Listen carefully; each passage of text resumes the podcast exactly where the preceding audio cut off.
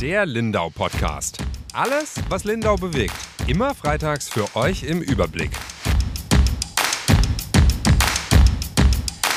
Herzlich willkommen zu einer neuen Folge Lindau Podcast. Mein Name ist Julia Baumann, ich bin die Redaktionsleiterin der Lindauer Zeitung und habe heute die Ehre, meine Kollegin Ronja Straub zu interviewen. Hallo. Hallo.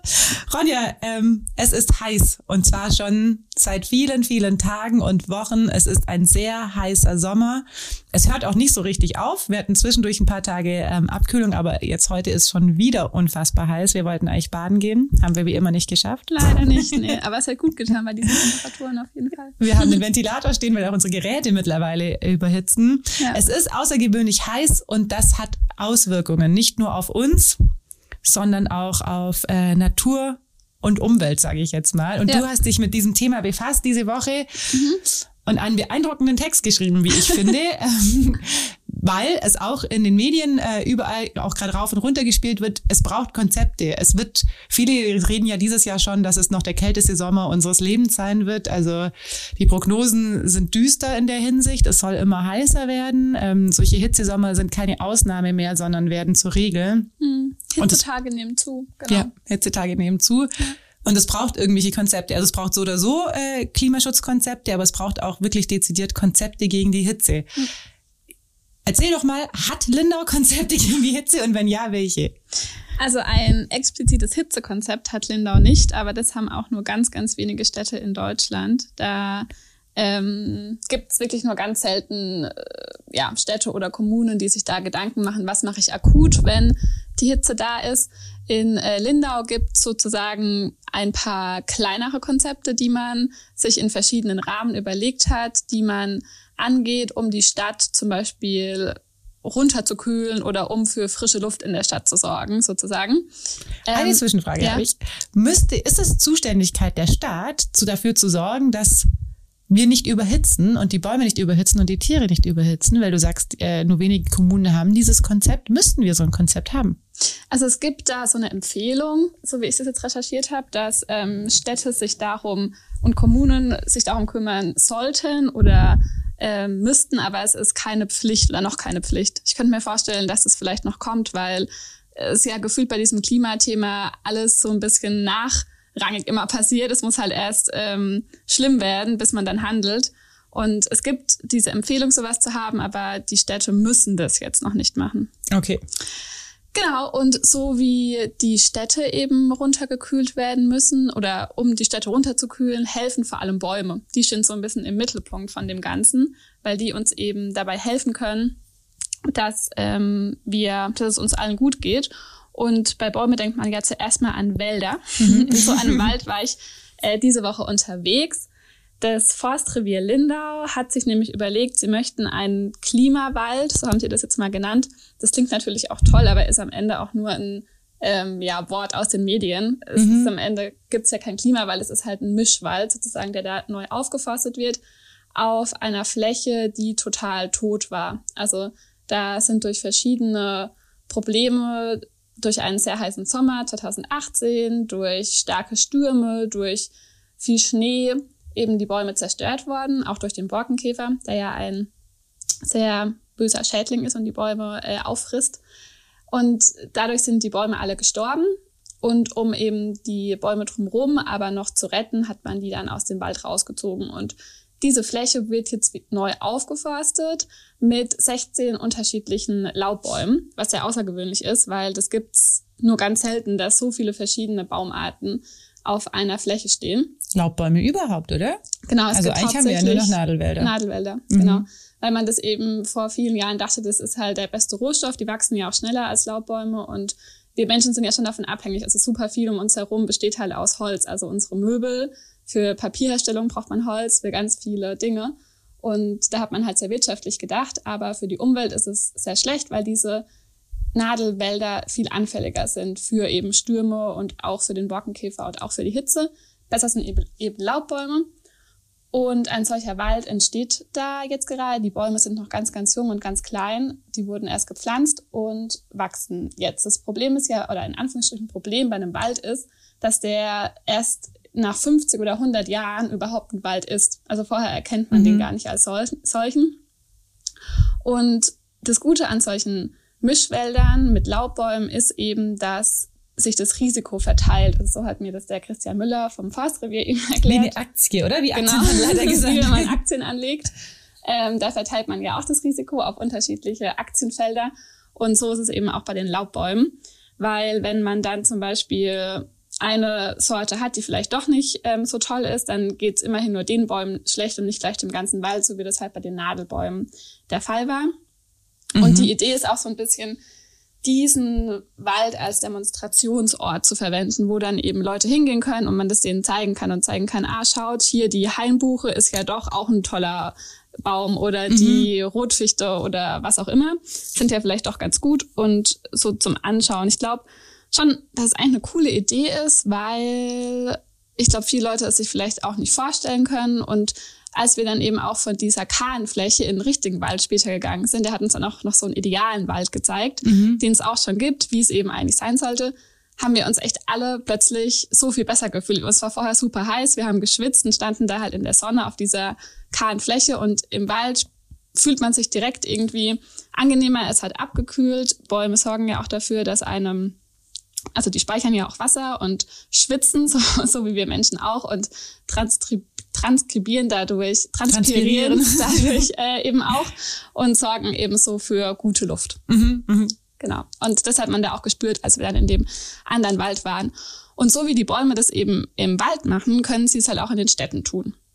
Heißt, im besten Fall. In eine gute Stadt sind viele Bäume. Ja, genau. Viele Bäume, viele Wie stehen wir denn da da in Dendau? Haben wir genug Bäume? Haben wir viele Bäume? Haben wir zu wenig Bäume? Wahrscheinlich haben wir tendenziell immer zu wenig Bäume. Ja, aber wie ist da der, die Bestandsaufnahme? Man kann gar nicht genug Bäume haben. Der ähm, Herr Gfall, der ehemalige Leiter der Stadtgärtnerei, hat das mal geschätzt und der hat gesagt, dass wir 25.000 Bäume in Lindau stehen haben. Das heißt, eigentlich hat jeder Lindauer und jede Lindauerin einen Baum, unter die sie sich legen können.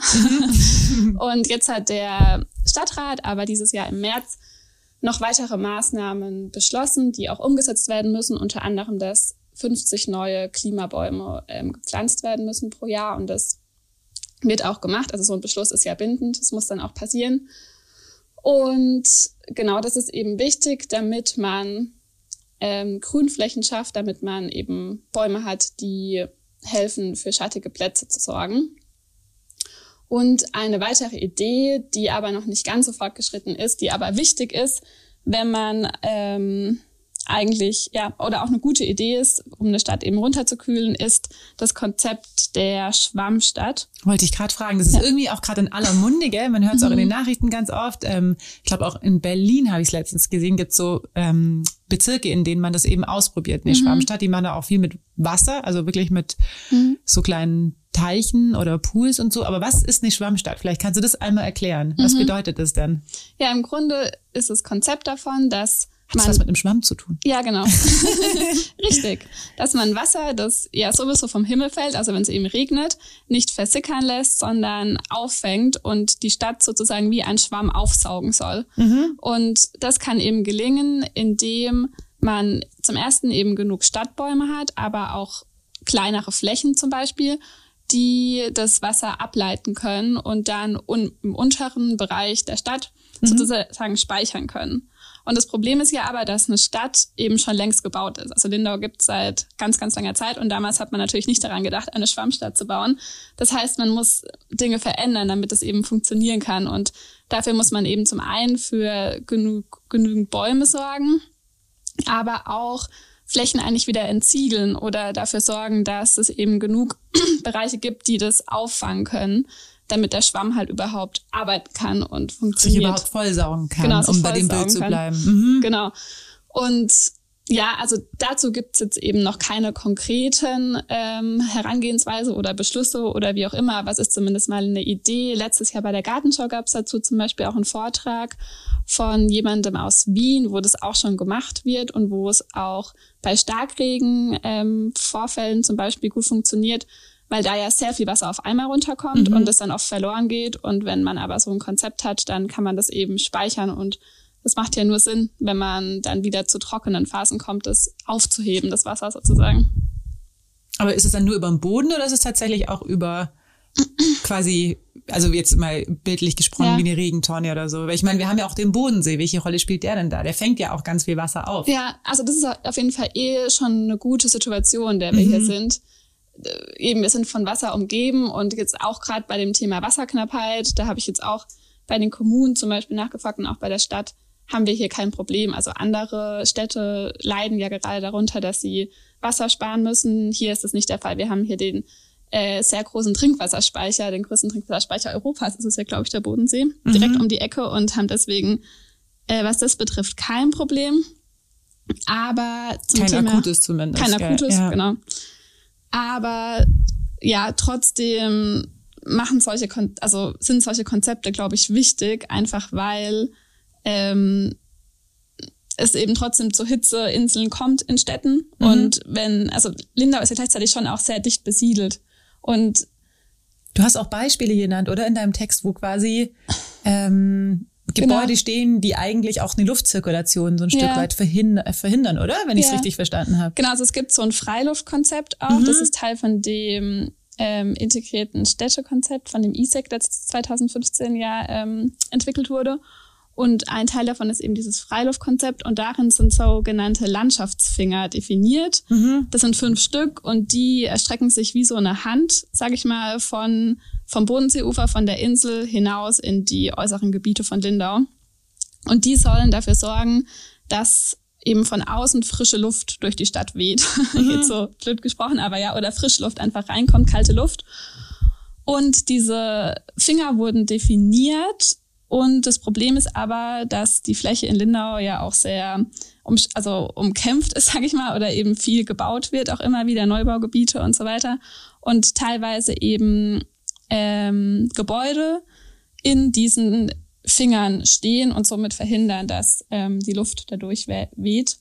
Die äh, Realschule ist dazu ein Beispiel, die so als Konfliktgebäude angegeben wird in diesem Konzept, mhm. ähm, die eben auf diesem auf diesem Finger steht und deswegen ein Problem darstellt sozusagen. Aber reißt man es nicht ab deswegen, oder? Nee. Die nee, man muss halt dann drumrum ähm, sich das wahrscheinlich überlegen oder schauen, wie kann es anders funktionieren. Und diese Finger wurden zwar definiert, aber das heißt nicht, dass sie deswegen jetzt schon, dass es jetzt schon perfekt so ist. Dafür müssen noch weitere Maßnahmen natürlich ergriffen werden, um das halt bestmöglichst ähm, darzustellen. Aber immerhin wurden sie schon mal definiert. Was muss denn, was ich an dem Thema so ganz grundsätzlich sehr eindrücklich finde, man kann es ja sofort nachvollziehen. Also jeder weiß ja, wie es sich anfühlt, an einem 30 Grad oder 32 Grad heißen Tag einfach durch eine Großstadt zu laufen, wo keine Bäume sind, wo kein Wasser ist. Wir waren vor ein paar Wochen in Meran, als es so ultra heiß war. Und es war unerträglich eigentlich in dieser aber Stadt da zu sein. gibt es auch noch relativ viel Wasser. Aber genau, ist ja und dann ist da dieser Fluss und mhm. das war dann wirklich so. Wir saßen dann eigentlich fast den ganzen Nachmittag in diesem Fluss, also mit unseren Füßen im Fluss und so gefühlt alle Touristen auch, weil du hast es gar nirgends anders ausgehalten. Da standen auch ein paar Bäume ja. und das war dann eigentlich der Place to be. Sobald wir rausgegangen mhm. sind, was anders machen wollten, nach einer halben Stunde sind wir wieder zurück zu diesem Fluss. Es war nicht erträglich und ja. ich finde, da merkt man so diesen Unterschied einfach von versiegelten Flächen zu nicht versiegelten Flächen und auch was du gesagt hast, jeder kennt ja dieses Gefühl, durch einen kühlen Wald zu laufen. Mhm. Also das ist jetzt auch da, wo ich hingehe äh, abends, weil da ist es einfach angenehm und ja. schön. Oder auch jetzt mittags vor allem. Ja, Oder eben die Füße ins Wasser zu hängen, ähm, an den Stufen hinten auf der hinteren Insel und so ein bisschen auch den Wind, den man halt am, äh, hat, wenn man am Wasser sitzt, äh, mhm. äh, der ihm da so entgegenweht, ist gleich was ganz anderes. Ja, ich denke mir, das ist ganz oft, wie privilegiert mhm. man ist, wenn man hier am Bodensee lebt, weil man das Wasser so direkt um die Ecke hat. Ja, also, weil es immer auch eine Abkühlung ist. Ja. So plötzlich anhört, ist es ja auch. Ja. Äh, was muss denn jetzt in Zukunft, wenn wir so in die nächsten Jahre oder Jahrzehnte blicken, wie muss es denn weitergehen? Also du hast gesagt, es wird jetzt dieser Modellwald, sage ich mal, ähm, gerade angelegt. Ist, sind das die Wälder, die wir in den nächsten Jahren äh, pflanzen werden, also die Bäume, die wir pflanzen werden? Welche Konzepte empfehlen die Experten dann noch, mit denen du gesprochen hast? Wie muss es weitergehen, damit wir eben nicht uns zu Tode schwitzen. Was ja auch wirklich, also wir haben es ja diesen Sommer auch als Thema Übersterblichkeit und so. Ähm, mhm. Hitze ist ja wirklich auch für Tiere, aber auch für Menschen einfach ähm, eine Gefahr. Eine Gefahr, ja, das kann mhm. man schon so sagen. Leute sterben ja. an Hitze. Mhm. Ja, total. Ich meine, es gibt, ich habe auch gelesen, es gibt Städte und Kommunen, da, also weniger, aber es gibt, da gibt's Hitzebeauftragte bei den Städten. Also die dann sich wirklich nur darum Gedanken machen, eben was können wir tun, wie können wir den Leuten helfen, aber auch so akut. Also über das, über das wir sprechen, sind ja alles sehr lang angelegte Konzepte, die eben über Jahre aufgebaut werden. Das dauert alles auch politisch dann sehr lange, bis dann was passiert und bis so ein Wald wächst. Dauert über eine lange Zeit und an vielen Ecken fühlt sich aber schon akut an. Also eben gerade, weil wir es ja gerade spüren. Und deswegen machen vielleicht solche Hitzebeauftragte in den Städten auch wirklich Sinn, die sich dann halt damit beschäftigen, wie können wir jetzt akut den Menschen helfen. Ähm, was die Wälder angeht, da habe ich ähm, eben mit dem Christian Müller gesprochen, der gesagt hat, die Wälder der Zukunft sind jünger und sie sind mehr mit Laubbäumen bepflanzt, wie wir ja schon gesagt haben. Mhm. Und er sagt eben, das ist das Einzige, was funktionieren kann eigentlich. Also alles andere wird über die Zeit sich verändern. Wir waren auch in einem Wald, da war man ein bisschen schlauer und hat vor 20 Jahren schon mal angefangen, ein paar ähm, Laubbäume hinzustellen. Da passiert beides. Die einen Bäume sterben, aber die anderen wachsen halt nach. Und so muss es eigentlich funktionieren, dass mhm. man so eine Hybrid-Lösung ähm, findet, weil jetzt auch darauf zu warten, dass alle Bäume, äh, dass alle Wälder sterben, das braucht man ja auch nicht. Also man braucht ja. auch nicht jetzt absichtlich Nadel, das hat er auch gesagt, man braucht jetzt keine Nadelwälder abholzen, um dann Mischwald hinzustellen, mhm. weil denen geht's ja teilweise schon noch so gut, aber man muss halt am besten da anfangen, schon mal neue Baumarten hinzustellen, zu pflanzen, damit die sich dann irgendwann ablösen können.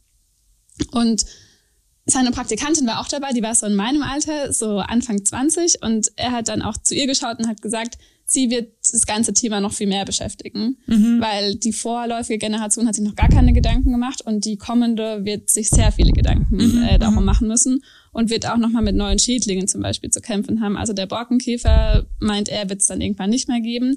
Dann werden aber zum Beispiel Pilze das Problem sein, die aus anderen Ländern aufgrund der Globalisierung bei uns zum Beispiel äh, landen werden. Und mit solchen Themen wird man sich dann, glaube ich, eher beschäftigen. Und ich könnte mir vorstellen, dass eben so Konzepte wie Schwammstadt, die jetzt noch so sich fast neu anhören, ich glaube, viele haben es auch schon mal gehört, aber die wenigsten wissen vielleicht, was es ist, werden dann vielleicht viel konkreter werden und man wird sich da, ja, ernsthaft damit befassen müssen. Ich fand es auf jeden Fall sehr, sehr spannend, ähm, dieses Thema, weil ich ja. vieles auch noch nicht gehört habe. ich glaube, du auch. Hat dir richtig Spaß gemacht. Ja. Man kann auch diesen Wald angucken im 360 ähm, glaube ich. Mhm. Hast du gerade zufällig den Kurzlink im Kopf? Dann können wir die Leute gleich darauf hinweisen. Wo findet man das Video denn? Ja, genau. Also wenn Sie schwäbische.de slash Klimawald eingeben, dann kommen Sie zu einer 360 Grad Tour durch diesen Wald. Wir haben das in drei Stationen eingeteilt. Einmal der Mischwald, der gerade wächst, dann der Wald, in dem man schon vor 20 Jahren vorgesorgt hat und dann der ideale Wald, wie er ähm, am besten funktioniert. Und da kann man sich sehr gerne durchklicken. Ist sehr, sehr interessant und sehr spannend und man kann quasi durch den Wald dann auch so ein bisschen ja, durchlaufen. Ja, das so ist zwar nicht so kühl. Weil ich kann sagen, aber sorgt vielleicht so ein bisschen für psychisch, äh, auch für Abkühlung, wenn man sich das am Computer mal anguckt. das ist ja voll Fall. oft so. Ja. Genau, dann gehst du jetzt eine Runde joggen, du hast das Lauftraining. Mhm. Ja, das, nicht äh, im Wald. Fest am Trainieren für den Dreiländermarathon. Ja. Ähm, und wir hören uns nächste Woche. Genau. Tschüss. Bis dahin. Tschüss.